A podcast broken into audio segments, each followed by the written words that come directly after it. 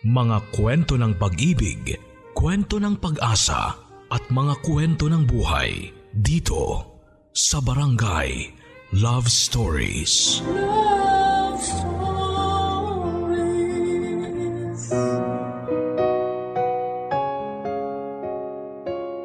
Kasal ang isa sa mga nagsisilbing pinto na sumisimbolo sa pagpasok natin sa next chapter ng ating buhay. Isa itong kaganapan na sagrado, iginagalang at inaabangan ng bawat magkasintahan. Katulad na lamang ng kabarangay natin ngayong araw na si Stacy. Pangarap niyang ikasal sa simbahan kasama ang boyfriend niyang si Liam. Pero sa hindi malamang rason ay hindi magawa ng binatang mag-propose sa kanya. Alamin natin ang kanyang rason dito lamang sa mga kwento ng pag-ibig, buhay at pag-asa sa nangungunang Barangay Love Stories. Dear Papa Dudut Magandang araw, tawagin niyo na lamang po ako sa pangalang Stacy. 30 na ako at nagtatrabaho bilang sekretary sa isang government agency sa Malabon. Bago ko po simulan ang love story ng buhay ko ay gusto ko lamang ipalam sa inyo at sa lahat ng nakikinig na dalawang tao ang sumulat ng letter na pinadala namin sa inyo. Bali dalawang bahagi po ng kwento ang maririnig ng mga kabarangay natin.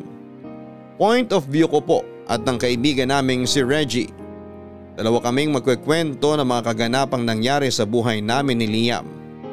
Sa pagkakataong ito ay mauna muna ang bahagi ng kwento ko o papadudot. Ipinanganak po ako sa isang magulong pamilya. Adik ang tatay samantalang sugarol naman ang nanay. Anim kaming magkakapatid at ako po ang bunso. 17 years old ako noon nang maghiwalay ang mga magulang namin dahil sa babae. Nakipag-live-in ang tatay ko sa babae niya samantalang ang nanay ko naman ay sumama rin sa ibang lalaki. Sa murang edad ay pareho kaming iniwan ng magulang namin. Simula noon ay kanya-kanya na kaming magkakapatid para buhayin ang sarili namin. Pinag-aral ko ang sarili ko sa pamamagitan ng pagtatrabaho ng part-time sa isang fast food chain. Sa pagkawala ng mga magulang ko, ay natuto akong maging independent. Mahirap noong una pero kailangan dahil wala naman akong ibang maaasahan noon kundi ang sarili ko lamang. Marami nga akong kapatid pero maging sila ay naghihirap at nagpupursige din tulad ko para buhayin ang sarili nila. At pati na rin ang pamilyang binuo nila. Pagkatapos graduate ay nakakuha ako ng trabaho bilang sekretary sa isang government office. Kasabay nito ay nakilala ko naman si Niam sa pamamagitan ng mutual friend naming si Reggie.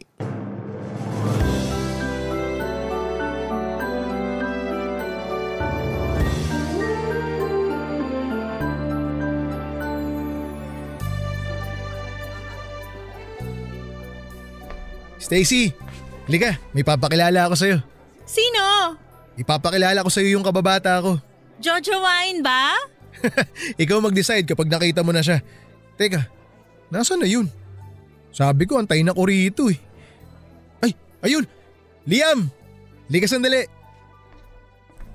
Oh, bro. Anong meron? Ipapakilala kita sa kaibigan tsaka katrabaho ko, si Stacy. Hello! Hello din. Stacy, ito naman si Liam, kababata at best friend ko, galing California. Talaga? Doon ka ba nagwo-work or doon ka nakatira? Pareho.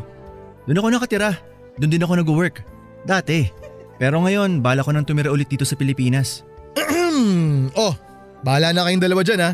Doon na muna ako sa ibang bisita. Maiwan ko muna kayo. Sige lang bro. Ayun nga, dito na ako sa Pinas for good. Bakit ka naman bumalik dito sa Pilipinas? Hindi ba maganda buhay sa California? Hindi naman sa hindi maganda. Actually, doon na nakatira buong family ko. Pero masyado nakaka-pressure buhay doon eh. Naisip ko na baka mas maganda ang buhay dito sa atin. Ay nako, dyan ka nagkakamali. Mahirap ang buhay dito sa Pilipinas. Lahat nagmamahalan na. Bigas, kuryente, tubig, krudo. Piso mo nga hindi na makakabili ng candy eh. Narinig ko nga na ganyan ang sitwasyon ngayon dito. Nakakamiss din kasi ang culture ng Pinas. Tsaka kailangan ko rin magpakalayo-layo kasi. Bakit? Pwede ko bang malaman? Dahil dito, yung puso ko kailangan huminga. Mag-move on. Ah, broken ka? Yeah, broken na broken. Sorry, di ko sinasadyang ipaalala yung pinagdadaanan mo. Okay lang, hindi mo naman alam eh. Hindi naman sa chismosa ako, no? Pero, ano bang nangyari? Okay lang kung hindi ka comfortable magkwento ha, maiintindihan ko. Nahuli ko siyang may kasamang iba. Sa kama. Dalawang lalaki. Oh my gosh, totoo ba? Totoo. Three weeks bago kami ikasal. Hala, lakas makapipi ha? Pipi? Anong pipi? Lakas makapo... Ah, okay, gets ko na. Hindi ko alam kung bakit niya nagawa yun sa totoo lang. O baka matagal niya nang ginagawa yun pero nung ko lang nahuli. Either way, hiniwalayan ko na lang siya kasi mahirap nang patawarin yung ganong klaseng kasalanan. Maganda na rin naman yung ginawa mo. Maging ako man, kapag ganun ang ginawa sa akin, hindi ko na yun mapapatawad. Imagine, not just one, but two? Ano yun? Buy one, take one? Huwag na natin pag-usapan yan. Gusto ko nang kalimutan lahat ng nangyari sa California. Kaya ako umuwi dito sa Pinas. Ay, mabuti pa nga change topic na tayo. Alam ko marami na nagsabi nito sa'yo pero marami pang ibang babae dyan. Mag-start over ka na lang dito sa Pilipinas. New life, kumbaga. Yun nga ang plano. Ikaw, anong kwento mo? Ako? Naku, boring buhay ko. Lumaki ako sa broken family. Walang magulang, may mga kapatid pero hindi naman kami malapit sa isa't isa. May kanya-kanya na rin kaming buhay. May asawa ka na ba? Wala pa. Wala ring boyfriend. Single at busy sa pagpapayaman. Maganda yan. Huwag na tayo mag-love life. Nakakasira yan ng buhay. Grabe ka naman sa nakakasira ng buhay. Hindi naman siguro sa lahat ng pagkakataon.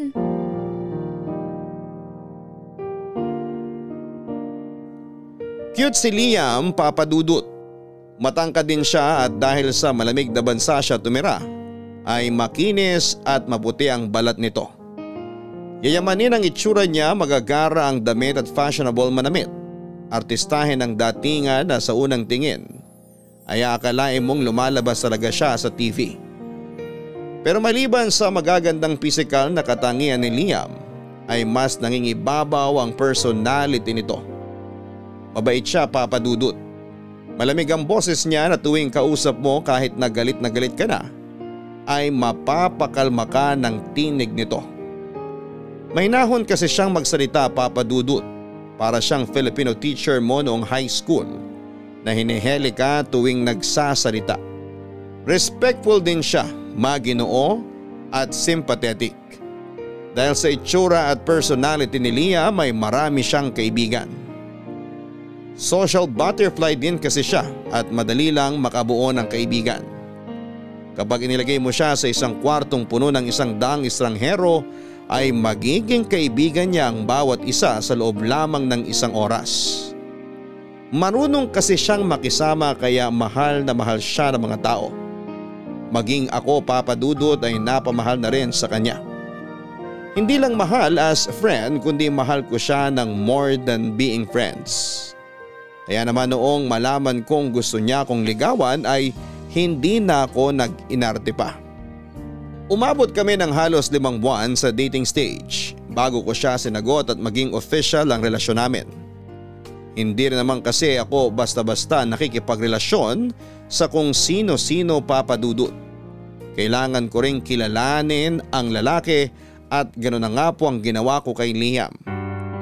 Nung lubusan ko na siyang nakilala ay sinagot ko na siya.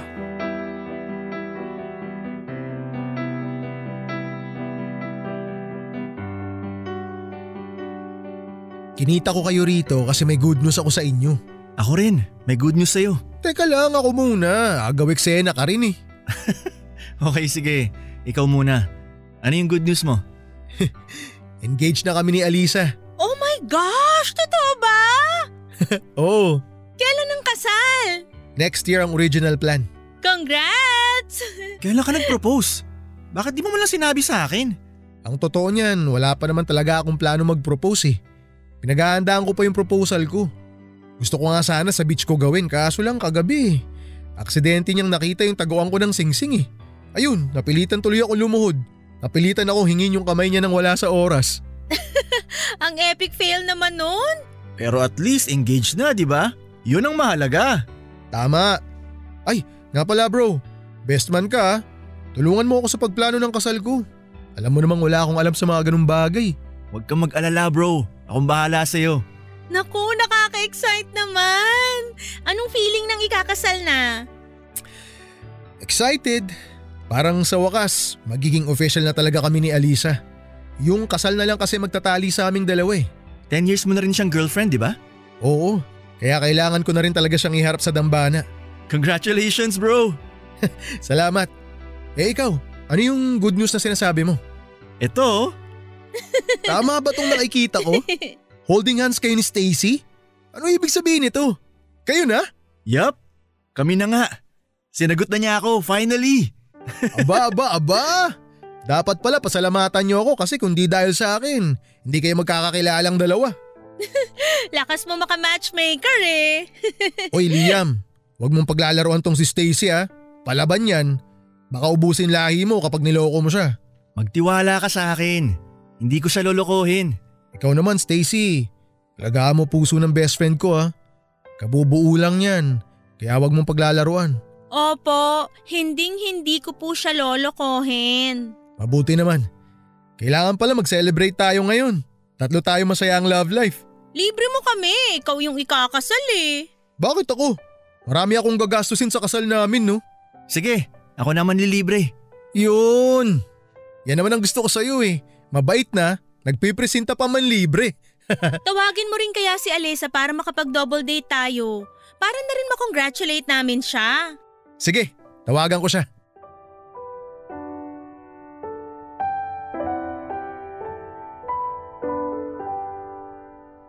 Papadudot sa sumunod na taon ay kinasal sina Reggie at Alisa.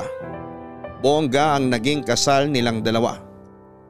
Galing din naman kasi siya sa mayamang angkan si Reggie kaya hindi na nakapagtatakang kaya nilang gumastos ng magarbong kasal na tulad ng ginagawa ng mga artista. Ang kasal ng kaibigan namin ang itinuturing naming first wedding na pinuntahan namin bilang magkasintahan ni Liam.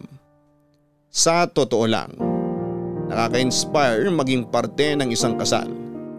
Nakakatuwang panoorin ang dalawang nag-iibigan habang nangangako sila sa harap ng altar ng kanilang pagsasama sa hirap at ginhawa. Pangarap ko rin ang ganon papadudot. Gusto ko ring ikasal balang araw at gabi-gabi kong ipinapanalangin na kay Liam na ito mangyari. Habang nakupo nga ako noon sa simbahan ay hindi ko maiwasang mas lalong ma-in love sa boyfriend ko. Lalo kasi siyang pumogi sa suot nitong tuksido. Nang mga oras na yon ay nakaramdam ako ng kaunting inggit sa bride at groom dahil gusto ko na ring maranasan kung ano ang pakiramdam ng ikakasal. Sa kabila ng kagustuhan kong magpakasal ay ayoko rin namang magpadalos-dalos papadudot. Isang taon pa lamang kami ni Liam na magkarelasyon at gusto ko muna siyang kilalanin ng lubusan. Hindi ko rin naman gustong magmadali dahil ayokong makagawa ng desisyong pagsisisihan ko din sa huli. Ayoko matulad kami sa mga magulang ko na naghiwalay din dahil hindi na nila mahal ang isa't isa. Barangay Love Stories. Barangay Love Stories. Mga hugot na may kurot. Kung alam mong para sa'yo, ipaglaban mo. Barangay LS Love Says. Pero kung may mahal na siyang iba, palayain mo na. Barangay LS Love Says. Now streaming on Spotify. Taon matapos ang kasal nila Reggie at Alisa ay mas lalo pang lumalim at gumanda ang relasyon namin ni Liam. Kung ako ang tatanungin ay maididescribe ko na na almost perfect ang pagsasama naming dalawa. Parang straight out of a fairy tale ang relationship namin. Para akong bida sa isang romantic movie na nabigyan ng perpektong katambal. Wala na akong mahihiling pa sa love life ko noon papadudot dahil loyal at maalaga si Liam. Yun nga lang sinubok ang tatag ng pagsasama naming dalawa noong biglang ma-stroke sa trabaho si Liam. Nasa office ako noon nang tawagan ako ng mga katrabaho ni Liam na itinakbo raw siya sa ospital matapos mag-collapse. Pagkarating ko sa ospital ay napag-alaman kong na stroke pala si Liam at hindi maganda ang lagay nito dahil nawalan siya ng malay. Senyales daw kasi ito na severe ang stroke na nangyari sa kanya. Na-comatose si Liam at miraculously ay nagising siya after 2 days. Ang akala ko noon ay mawawala na sa akin si Liam papadudot. Sobra-sobrang dasal ko noon para lamang makasurvive siya. At malaki ang pasasalamat ko dahil dininig ng Diyos ang panalangin ko. Doon ko lang napag-alaman na may family history pala ng hypertension si Liam. Nagkaroon ng temporary paralysis si Liam sa left side nito matapos nga ang nangyari. Sa mga sumunod na buwan ay ako na ang naging kasakasama nito habang siya ay nagpapagaling.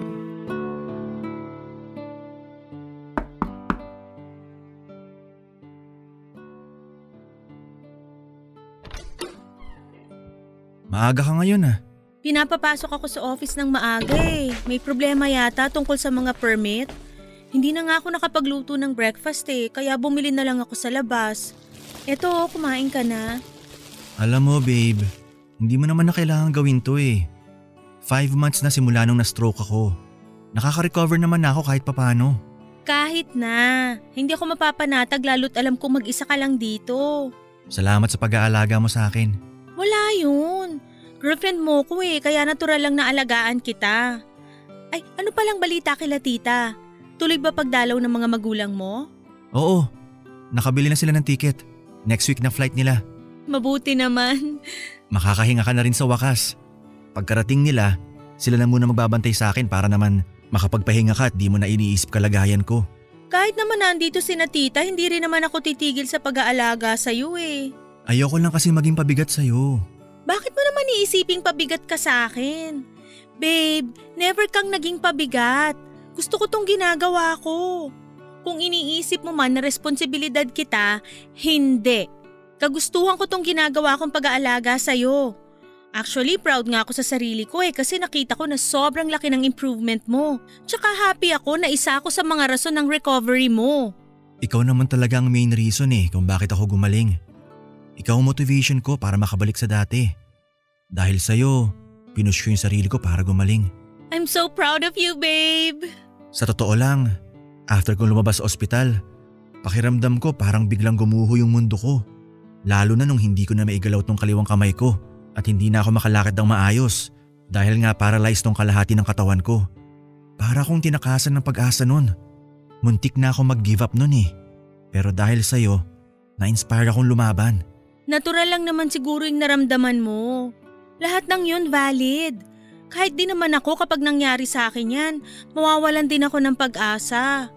Pero mabuti na lang hindi ka na-give up kasi tingnan mo tong resulta. Nakabalik ka na sa dati. Salamat talaga. Salamat din kasi tinulungan mo sarili mo. Ay, speaking of, may therapy session ka pala ngayong araw, di ba? Oo, mamayang alas 9. Paano kaya yun? Hindi kita mahahatid kasi for sure hindi ako makakalabas ng opisina mamaya. Okay lang. Magbubuk na lang ako ng masasakyan mamaya. Hindi pwede. Tatawagan ko na lang si Reggie para ihatid ka. Wag na. Aabalahin mo pa yung tao. Hindi ako makakapag-focus sa trabaho kapag alam kong mag-isa kang pupunta sa therapy mo. Sige na, pahatid ka na kay Reggie. Ay, sige na nga. Yay! Thank you, babe! Tatawagan ko siya bago ako umalis. Makikisuyo na lang ako sa kanya.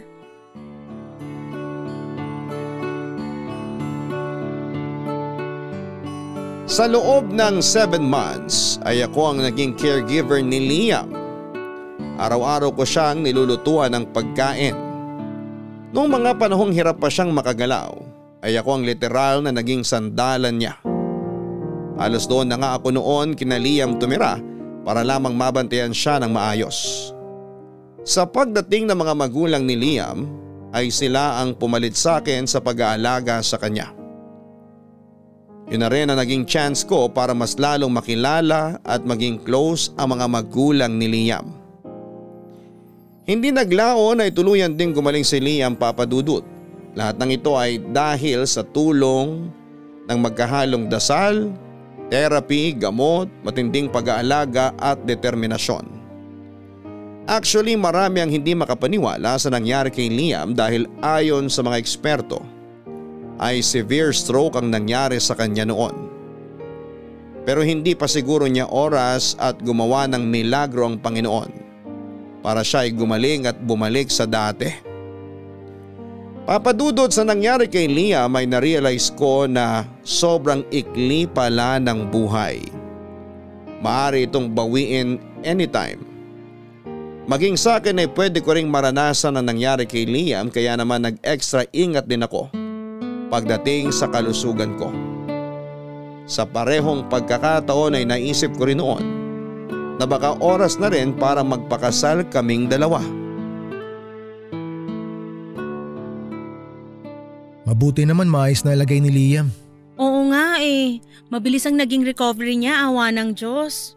Ang bata pa niya para sa ganong sakit. Nakakatakot na tuloy panahon ngayon. Bumababa na talaga life expectancy natin. Kaya nga.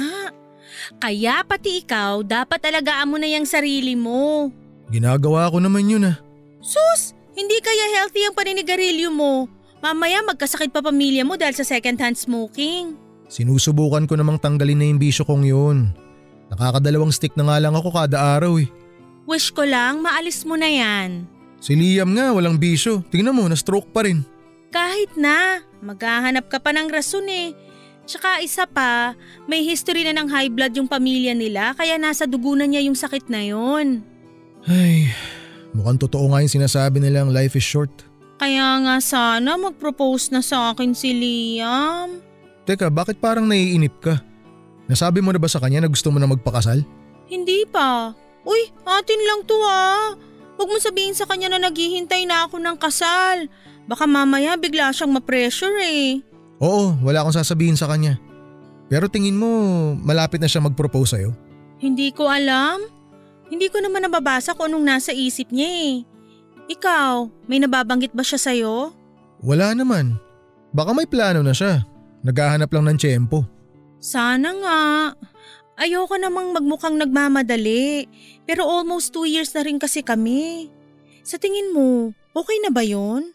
Pwede na rin naman. Kami kasi ni Alisa, 10 years na kami nung ikasal kami. Tsaka isa pa, wala naman na yan sa haba ng pinagsamahan eh. Ako nga may kakilala, 10 years, pero naghiwalay pa rin. Ako rin meron. Yung mga magulang ko, 15 years. 'Di ba? Kaya nga sabi ko sa'yo wala sa tagal yan eh. Nasa totoong pagmamahalan yan. Well, sa akin, totoo na tong nararamdaman ko. Bakit? Pakiramdam mo ba hindi totoo yung pagmamahal ni Liam sa'yo? Hindi naman sa ganun. Alam ko naman na sincere siya sa pinapakita niya sa akin pero wala rin naman ako sa lugar para sabihing totoo o hindi yung pagmamahal niya sa akin. Hindi naman ako manghuhula eh. Alam mo, wagas magmahal si Liam. Sa buong buhay niya, dalawang girlfriend lang ang dumaan sa kanya. Nung high school kami, tsaka yung nakilala niya sa California. Talaga? Anong nangyari sa girlfriend niya nung high school? Namatay si Maika. Aksidente sa motor. Two years din sila noon tapos yung babae naman sa California. Ikakasal na sana sila kaso nga lang, nag-cheat naman. Oo, nakwento na niya sa akin yung ginawa sa kanya nung ex niya na yun. Kaya nga kahit hindi ako manghuhula, alam ko na totoo ang pagmamahal ni Liam sa'yo. Never siyang nang loko. Laging siya ang iniiwan. Palaging siya ang nawawalan. Laging nasasaktan. Grabe, para namang kinukonsensya mo ako sa mga sinasabi mo. Wala naman akong sinabi na hindi totoo magmahal si Liam eh. Oo, wala nga. Kaya relax ka lang. Alam ko rin naman na mahal niyo talaga ang isa't isa eh. Maniwala ka sa akin. Kahit marami ka nang naging boyfriend, ngayon lang kita nakitang nagseryoso ng ganito sa isang tao. Yung bunganga mo masyadong pasmado ah. Pero totoo naman, seryoso na ako talaga kay Liam. Kaya kung mag-propose man siya ngayon, hindi na ako magdadalawang isip. Antayin mo na lang siya. Sigurado ako, darating din yung araw na hinihintay mo. Sana nga. Sana nga dumating na.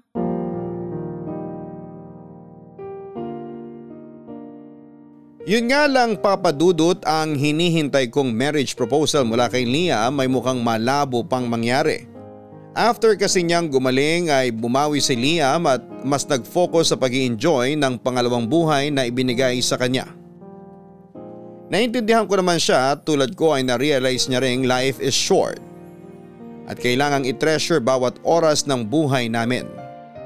Ang ginawa niya ay naglaan siya ng oras para sa pamilya niya na nakabakasyon noon, sa mga kaibigan at pati na rin sa akin. Papadudot malawak ang social circle ni Liam. Kung gaano kaliit ang pamilya niya ay gano'n namang karami ang mga kaibigan niya. Hindi mabilang sa daliri ang mga kakilala niya sa trabaho. Mga kaibigan mula pagkabata, magkaiba pa ang mga tropa niya mula sa high school at pati na rin sa college. Naisip ko nga na kapag kinasal kami paniguradong marami kaming magiging bisita. Pero nang mga panahong yun ay parang hindi pa mangyayari ang kasal na ini-imagine ko. Dahil wala pang nag-propose kaya wala munang kasalang mangyayari. Sa mga sumunod na taon ng pagsasama namin ni Liam ay naging suki na lamang kami sa mga kasal. Doon na siya nagsimulang mabansagang bilang best man ng Pinas dahil sa sunod-sunod na pagpapakasal ng mga kaibigan niya. Palagi siyang kinukuha bilang best man nila, Papa Dudut. Barangay Love Stories. Barangay Love Stories. Smile ka naman dyan! Kwentong Barangay LS. Now streaming on Spotify. Naunang tumayo bilang best man si Liam sa kasal ng kaisa-isa niyang kapatid na lalaki. Sumunod naman ay ang best friend at kababata nila ni Reggie na si George. Naging best man rin siya sa kasal ng tito niya. Kung hindi best man ay suki rin siya para maging abay.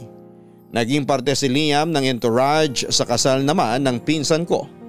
Sa dami ng kasal na pinuntahan namin ay hindi ko na alam noon kung anong klase ng regalo ang ibibigay ko sa bagong kasal. Nariyang nagbigay kami ng pinggan, bedsheet, air fryer at kung ano-ano pa. Aaminin ko sa inyo papadudot na sa bawat kasal na pinupuntahan namin ni Liam ay lagi akong nakakaramdam ng inggit. Naiinggit ako sa mga bride na pinapalakpakan ko dahil pangarap ko ring maging tulad nila. Pangarap ko ring ikasal sa malaking simbahan. Umawak ng bouquet, magsuot ng bridal gown at halikan ang lalaking pinakamamahal ko sa harap ng pamilya at mga kaibigan namin. Five years na kami magkasama noon ni Liam pero mailap pa rin ang singsing na hinihintay ko. Ayaw ko rin namang pangunahan si Liam sa mga plano niya sa buhay pero may mga pagkakataon noon na nagpapahaging na ako tungkol sa kagustuhan kong magpakasal. Yun nga lang ay parang hindi ito napapansin ni Liam. Willing pa rin naman akong maghintay papadudot dahil malaki ang tiwala ko na balang araw ay luluhod din sa harapan ko si Liam at itatanong ang mga katagang Will you marry me?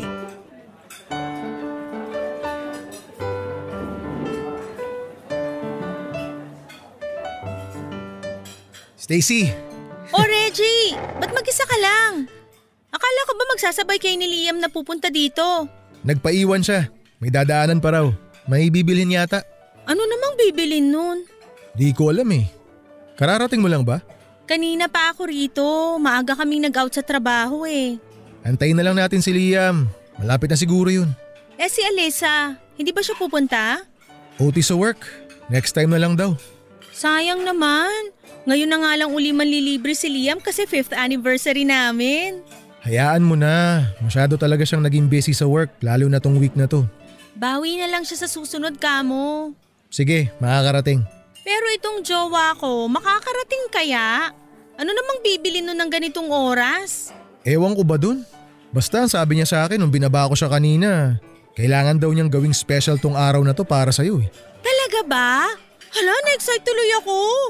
Hindi kaya, Hindi kaya ano, magpo-propose na ba siya? yan ang di ko alam. Ano bang sabi niya sa'yo? Alam nga namang sabihin niya sa akin. Eh di nawala na yung element of surprise. Malay natin. Baka nga ngayong araw na siya mag-propose sa'yo. OMG! Wala ka bang nasasagap sa kanya? I mean, baka may nasabi siya sa'yo or nadula siya. Hindi ba dapat as best friend, ikaw ang sinasabihan niya ng mga plano niya? Wala naman siyang nasasabi sa akin. Kinakabahan ako, Reggie! Huwag ka masyadong umasa. Baka mamaya madismaya ka kapag walang proposal na naganap. Malakas talaga yung kutob ko eh. Feeling ko, now is the time! Paano mo naman nasabi? Kasi recently, napapansin ko na palagi siyang may tinatago. Para bang may sinisikreto siya sa akin na ayaw kong malaman. Lo, iba na yan ha. Baka mamaya may iba na siyang babae. Si Liam, maniniwala ka ba na mambababae yun? Kung sa bagay, tama ka. Malabo ngang mangyari yun. Diba? So ano pa bang isisikreto niya maliban doon? Baka nga magpo-propose na siya! Antayin na lang natin. Darating na yon anumang oras. Hala, kinakabahan talaga ako, Reggie. Anong gagawin ko? Gaya nga ng sabi ko sa'yo, huwag kang masyadong umasa. Oh, nandyan na siya. Oh my gosh! Hello babe! Pasensya na nahuli ako. May binili pa kasi ako eh. Okay lang. Ano bang binili mo? Anniversary gift ko sa'yo. Eto, Hala, ano to? pinagawa ko pa yan. Customized. Talaga ba? Thank you, babe. Bubuksan ko na tong box, ha? Wow! Quintas! Hindi sing-sing. Hi, Reggie! Anong tinatawa-tawa mo dyan? Bakit babe? Sing-sing ba gusto mo? Ayaw mo niyang kwintas? Eh, Hindi! Hindi gusto ko to. Akala ko kasi sing-sing kasi nakalagay sa box. May pangalan yan. Check mo sa likod. Thank you sa gift mo.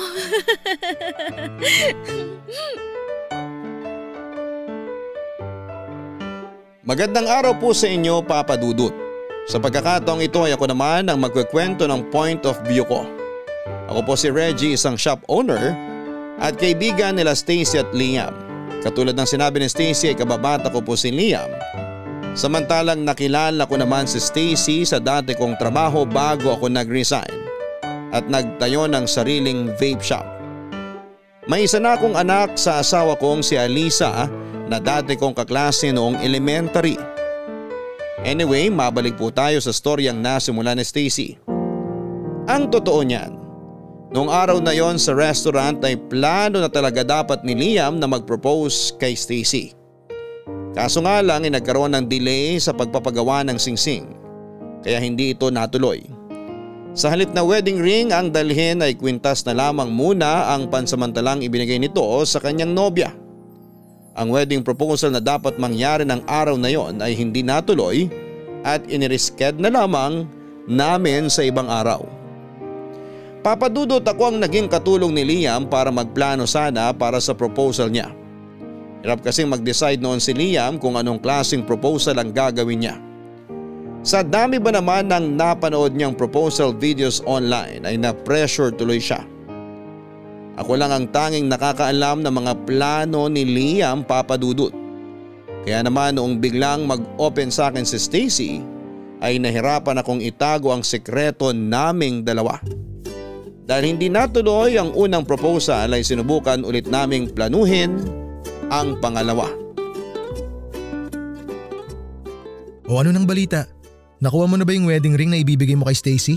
Oo, nakatago na sa bahay. Safe and sound. Kung bakit ba naman kasi magpo-propose ka na, eh wala pa naman pala sa iyo yung singsing. Fail tuloy yung nauna mong proposal. Akala ko kasi nun ready to pick up na eh. Hindi pa pala. Nagkaroon lang ng misunderstanding. Pero ngayon, sure ka na. Ayos na lahat. Sure na sure na. O ano ng plano natin ngayon? Ganun din tulad ng dati. Double date tayo. Ako, si Stacy, ikaw at misis mo. Then bago kumain, magpo-propose ako kay Stacy. Sa parehong restaurant ba? Hindi, lipat tayo. May nakita kong resto na alfresco. May garden sila. Hindi ba mas romantic yon? Kahit saan ka naman mag-propose, romantic pa rin eh. Nasa diskarte mo lang yan. Gusto ko yung simple lang pero may effort para naman maging memorable. Gusto mo i-video ko kayo? Pwede ba? Sige nga, para may remembrance kami. Basta siguraduhin mong sasagot ng oo si Stacy ah. Ay, sa bagay, kapag fail ulit yung proposal mo, ipopost ko pa rin yung video para mag-viral kayo. Magiyas naman siguro siya, di ba? Bakit? May nalalaman ka ba na hindi ko alam? Sabihan mo naman ako. Baka mamaya mapahiya lang ako. Ano ka ba nagbibiro lang ako? Masyado ka namang seryoso. Siyempre, oo, oo yun. Si Stacy pa ba? Bakit naman hindi? Paano ka nakakasiguro? Kasi sa akin nag-open si Stacy tungkol sa kagustuhan niya magpakasal. Actually, matagal na namin napag-uusapan yung tungkol dun eh. Talaga? Nag-uusap kayo tungkol doon? Baka naman mamaya makutuban niya tayo ah. Hindi mangyayari yun, hindi naman ako magsasabi sa kanya eh. Siyempre, loyal ako sa'yo no. Ano namang sinasabi niya sa'yo? Magkwento ka, dali. Three years pa lang kayo noon, gusto ka na niyang pakasalan. Lalo na nung after mo ma-stroke. Nako kung alam mo lang, kulang na lang siya na ang mag-propose sa'yo. Talaga? Tapos? Tapos ayun, na-realize niya na hindi dapat minamadali ang kasal. Tsaka ayaw kanyang ma-pressure. Maghihintay na lang daw siya. Ganon katagal siya naghintay? Ba't di mo sinabi sa akin? Eh sabi niya wag ko raw sabihin sa'yo eh kasi nga ayaw ka raw niyang ma-pressure. Itatago ko sekreto mo, itatago ko rin sekreto niya. Dapat fair lang tayong kaibigan. Sabi nga sa 24 oras, walang kinikilingan, walang pinoprotektahan, serbisyong totoo lamang. Kailangan pala dapat mas gawin pa nating special yung araw na yun. Hindi pwedeng putyo-putyo lang ang proposal ko sa kanya kasi sobrang tagal niya naghintay para sa araw na yun. Gusto mo gawin nating mas romantic? May kilala akong event planner. Marami na siyang nagawang wedding proposals with pictures and video na rin. May ganun ba? Sige nga, palit tayo ng plano. Okay sige, ikaw bahala. Tsaka mas maganda talaga na iwan na lang natin sa mga professional yung planning stage kasi pareho naman tayong walang kaalam-alam dun eh. Ako nga nung nag-propose ako kay Alisa, sa kwarto lang namin. Ang dami kong gustong gawin nun kaso hindi naman natuloy. Basta, kailangan nating gawing special yung proposal. Mag-invite na rin tayo ng mga kaibigan para mas masaya. Kaso ang problema, anong irarason natin ba't may special event? Baka matunugan niya tayo. Bro, ako nang bahala dyan. Huwag kang mag-alala. Forte ko ang magrason.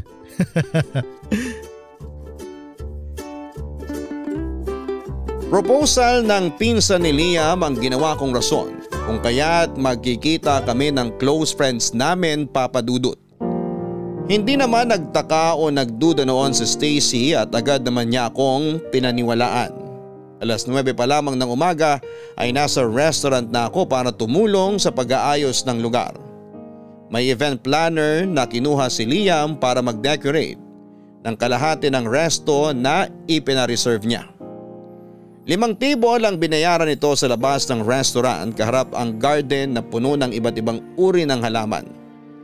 Malapit lang sa highway ang restaurant pero may sapat naman itong space para hindi maaabala ng mga dumaraang sasakyan ng mga customer.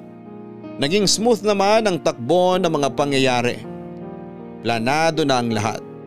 Nakareserve na ang restaurant na pagdadausan ng proposal. Unti-unti ay nagsidatingan ng mga kaibigan namin. Puro kaibigan lang ang bisita nila Stacy at Liam papadudot dahil nakabalik na noon sa California ang pamilya ni Liam samantalang nasa malayong lugar naman ang pamilya ni Stacy at isa pa ay hindi sila close sa isa't isa. Masaya at exciting dapat ang araw na yon papadudot dahil papasukin na nila Stacy at Liam ang panibagong chapter ng kanilang buhay. Pero sa hindi inaasahang pagkakataon na isang pangyayari ang naganap na naging dahilan ng pagbaliktad ng mundo naming lahat. Barangay Love Stories. Barangay Love Stories. Kabarangay, i-share mo ang iyong barangay love stories. Sabay-sabay nating pakinggan ang iyong kwento ng pag-ibig, buhay at pag-asa. Ipadala lang sa barangay love stories at yahoo.com. Tandang-tanda ko pa ang araw na yon. Makulimlim ang kalangitan kaya malamig ang paligid dahil natatabunan ng ulap ang araw. Masayang lahat na naghihintay sa mangyayari kahit na wala silang kalamalam. Pero sa lahat ng tao sa restaurant na yon ay si Stacy ang hindi mapakali. Wala pa kasi noong mga oras na yon si Liam. Alas 11 na at malapit nang ilabas sa mga pagkain para sa pananghalian. Maging ako ay nagsisimula na noong kabahan. Lumayo ako pansamantala sa mga tao para tawagan si Liam at kumustahin ang lagay niya. Nasiraan daw siya ng sasakyan at kakatulang nito. At dahil malapit na lang naman siya sa resto ay nilakad na niya ang papunta doon. Nakahinga ako papadudot dahil akala ko ay hindi naman matutuloy ang proposal. Ayaw ko na rin kasing makita si Stacy na madismaya na naman matapos umasa na balang araw ay makakatanggap din siya ng engagement ring. Habang malayo sa mga bisita at inuubos ko ang isang stick ng yosi ko ay nilapitan ako ni Stacy. Makikita sa mukha nito ang pag-aalala dahil kanina pa raw niyang kinokontak si Liam pero hindi ito nagre-reply at sumasagot ng tawag. Inassure ko siya na paparating na ang boyfriend niya at makalipas ang ilang minuto ay dumating din si Liam papadudot. Oh, nagyoyosi ka na naman. Tagal magsimula eh. Gutom na ako. Nasa na ba kasi si Liam? Siya na lang hinihintay eh. Kanina ko pa siya tinatawagan, hindi naman sumasagot. Baka nagda-drive pa. Nasiraan daw. Nasiraan siya? San banda? Okay lang ba siya? Okay naman siya. Papunta na siya rito. Naglalakad nga lang. Ba't di pa siya nagpasundo? Alam mo naman yun. Ayaw makaabala ng tao. Kasi naman ayaw pang sumabay sa akin kanina. May aayusin pa raw. Alam mo, the past few days, ang dami niyang arte. Pagbigyan mo na. Dapat irespeto niya yung time ng mga tao. Nakakahiya sa pinsan niya. Feeling main character ah. Kumusta na pala yung mga bisita? Ayun, gutom na rin tulad mo. Nirasunan ko na nga lang sila eh. Ewan ko ba kasi kung bakit di pa mag-propose yung pinsan para makapag-celebrate na tayo? Kailangan pa ba talaga niyang hintayin si Liam? Malay natin. Baka may importanteng bagay na dadalhin si Liam kaya siya hinihintay. Yun siguro ang rason. Naku, mukhang magiging best man na naman siya. Kota na yung kaibigan mo. Tingin ko, di lang siya magiging best man ngayon. ha? Anong ibig mong sabihin? Wala. Liwanagin mo kasi yung sinasabi mo para magets ko. Wala nga. Bahala ka dyan. Ay, nakakaingit. Mabuti pa sila kakasal na. Senti ka na naman dyan. Darating din yung moment mo, huwag kang mag-alala. Kailan? Kapag matanda na ako? 30 na ako oh. Patience is a virtue, ika nga nila. Maghintay ka lang. Five years na akong naghihintay. Tawa ka dyan. Totoo naman eh. Minsan nga parang gusto ko na siyang tanungin kung kailan ba siya magpo-propose sa akin eh. Kung may plano pa ba siya. Nakakainip na maghintay eh. Ilang beses nang nagbago yung dream wedding ko. Bakit? Ano na bang dream wedding mo ngayon? Nung una, gusto ko garden wedding. Parang yung setup dito ngayon, para tayong nasa gubat mala Adan at Eva. Tapos intimate wedding siya, families and friends lang ang invited. Eh yung pangalawa, Yung pangalawa, nainggit ako sa mga wedding na pinuntahan natin kaya gusto ko na rin ng something extravagant. Yung magsusot ako ng mahabang wedding gown at veil. Tapos pupunuin ng puting bulaklak yung buong simbahan. Iimbitahan lahat pati kaaway namin para mas marami, mas masaya. tapos Tapos ngayon, wala na. Kung anong klase ng wedding na lang, basta magkaroon lang ng kasal. Bahala na kung saang simbahan, bahala na kung anong bulaklak ang gagamitin, bahala na kung sino ang mga iimbitahan. Basta ang mahalaga, e ikasal na kami ni Liam. sigurado naman ako na magiging worth it ang paghihintay mo. Konting tiis na lang. Ay, wala naman tayong magagawa. Kailangang willing participant ang both parties. Alangan namang pilitin ko si Liam na magpakasal, di ba? Oh, ayan na pala siya. Speaking of the devil, Nasaan? ayun oh. Nasa kabilang side ng kalye, patawid na sa highway. Ah, nakita ko na! Babe! Liam!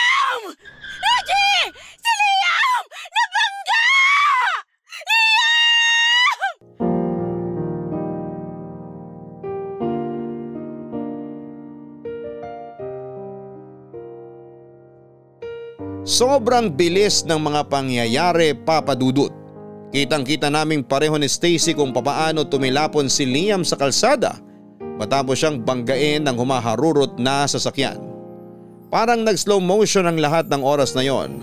Kung ano ang napapanood natin sa TV ay ganun mismo ang nangyari. Saglit akong natigilan sa kinakatayuan ko matapos ang mga nangyari. Nagsisigaw na noon si Stacy habang humihingi ng tulong. Patakbo siyang nagpunta sa kalsada para tulungan si Liam na ng mga oras na yon ay wala ng malay. Tumakas ang sasakyang nakabangga kay Liam papadudot. Hindi na namin to napansin dahil na kay Liam ang buong atensyon namin. Agad kaming tumawag ng ambulansya na natagalan pa bago dumating. Pagkarating sa ospital ay pilit na ni-revive ng mga doktor ang kaibigan ko ngunit hindi na po siya nakasurvive. Papadudot. Nagtamo daw ng internal bleeding si Liam. Maliban doon ay nadala rin ang spinal cord nito pero ang pinakamalala ay ang injury niya sa ulo niya na siyang naging dahilan ng pagkamatay niya. Papadudot dahil sa biglang pagkawala ng kaibigan ko ay sa akin naiwan ng isang malaking responsibilidad. At ito ay ang alalayan si Stacy. Sa aming lahat si Stacy ang pinaka nahirapan sa nangyari. Kaya kahit nagluluksa din ako sa pagkawala ng kaibigan ko ay kinailangan kong magpakatatag para sa naiwan niyang girlfriend.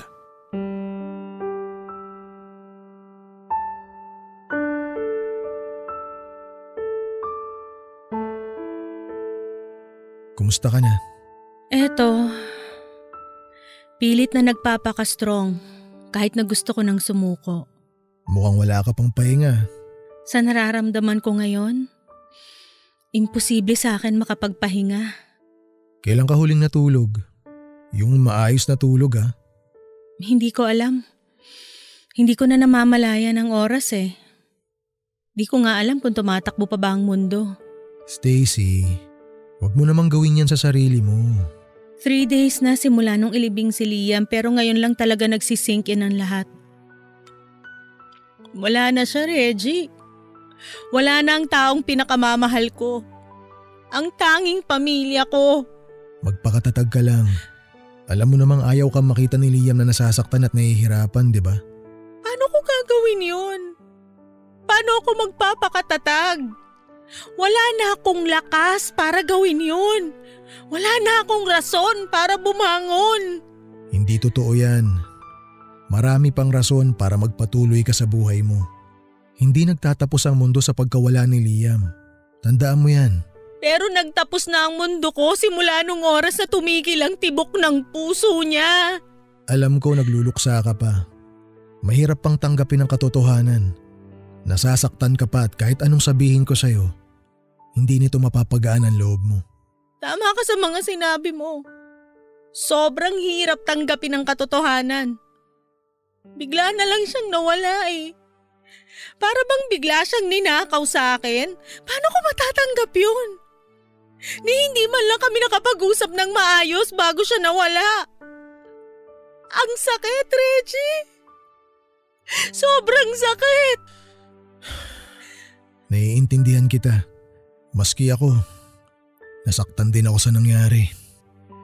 Never kong na-imagine na sa ganong paraan matatapos ang buhay ng best friend ko. Sorry, hindi man lang kita natanong kung kamusta ka na. Tulad mo rin, nahihirapan. Hindi rin matanggap ang katotohanan. Hirap makamove on.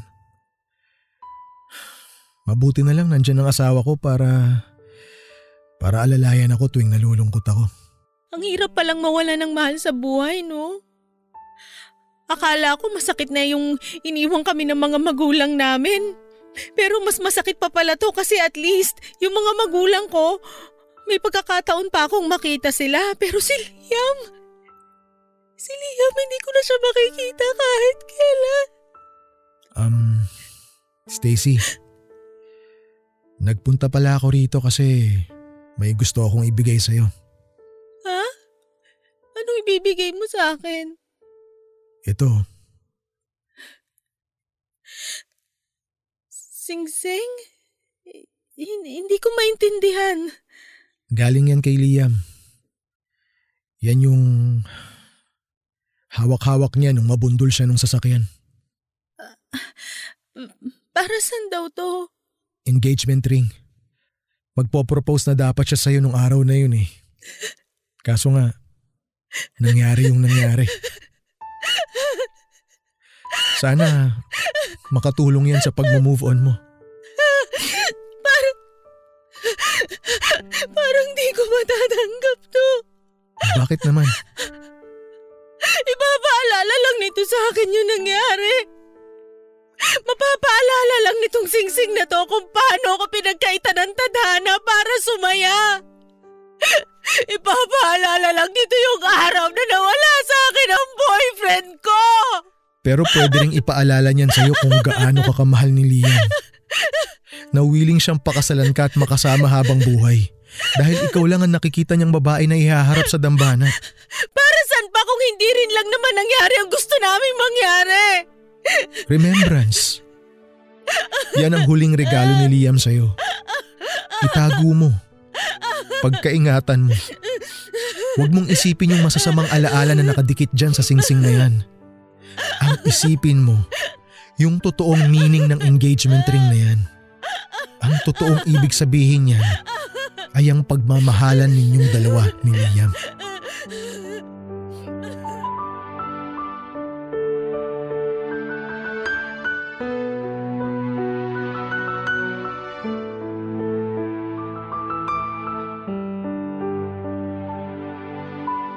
Papadudot masaklap ang kinawian ng kwento ng pag-ibig nila Liam at Stacy. Hindi sila nabigyan ng happy ending pero masasabi ko namang nabigyan sila ng hindi malilimutang pagsasama na forever nang ite-treasure ni Stacy. Sa kabila ng lahat ng nangyari ay unti-unti ring nakapag-move on si Stacy mula sa pagkawala ni Liam. Matagal man ang naging healing stage nito ay dahan-dahan niyang tinanggap ang katotohanan hanggang sa natutunan din niyang pakawalan ng dating nobyo. Halos isang taon nang lumipas simula noong mawala si Liam papadudot. Malaki ang kawalang naramdaman namin sa pagkamatay niya. Ganon pa man ay ang oras at panahon ang tumulong sa amin para matanggap ang realidad. Nanalagasan na talaga kami ng isa sa mga mahal namin sa buhay. Sa ngayon ay nananatiling single si Stacy at may mga pagkakataong nalulungkot at nagbe-breakdown pa rin siya tuwing naaalala niya si Liam. Tuwing nangyayari yon ay ako ang pinupuntahan niya for comfort. Pagdating naman sa buhay ko ay magkakaroon na ako ng pangalawang anak kay Alisa. Papadudot na isip naming mag-asawa na pangalanan po itong Liam. Hanggang ngayon ay masakit pa rin sa akin ang pagkawala ng kaibigan ko pero wala namang kaming ibang choice kundi ang tanggapin na lamang ang naging takbo ng buhay. Tanging mga alaala at aral na lamang mula kay Liam ang dadalhin namin hanggang sa huli naming hininga. Salamat papadudod sa pag-share ng kwento ni Stacy at Liam, ang inyong forever kapuso at kabarangay, Stacy at Reggie. Mga kapuso ang paghihintay para sa isang napakahalagang bagay ay hindi madali pero ang pagmamahal habang naghihintay na mangyari ang kagustuhang ito ay kahanga-hanga. Mga kapuso tama ang sabi ni Reggie na patience is a virtue. Pero sa kabilang banda, tandaan din natin na tumatakbo po ang oras. Mahirap ang maghintay lalo na kapag nahuli na ang lahat at wala ka ng pagkakataon pa para makabawi. Para naman kay Stacy, things will get better. Lagi tayong humingi ng tulong sa itaas para gabayan tayo sa araw-araw nating landas. Hanggang sa muling episode, ako po ang inyong si Papa Dudut. Sa mga kwento ng pag-ibig, ng buhay at ng pag-asa. Sa Barangay Love Stories, nangunguna number 1 mga kwento ng pag-ibig, kwento ng pag-asa at mga kwento ng buhay dito sa Barangay Love Stories. Love Stories.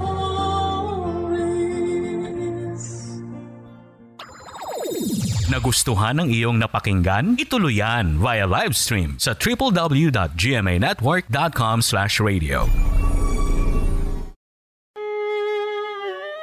Next applicant please! Good morning, sir. Naghahanap ka ng trabaho, di ba? Yes, sir. Bakit ka umalis sa dati mong trabaho? Ang daming problema, sir eh. Toxic, sir. Parang ang lungkot palagi. Eh, gusto ko kasi masaya yung trabaho. Ba't di ka mag-clown?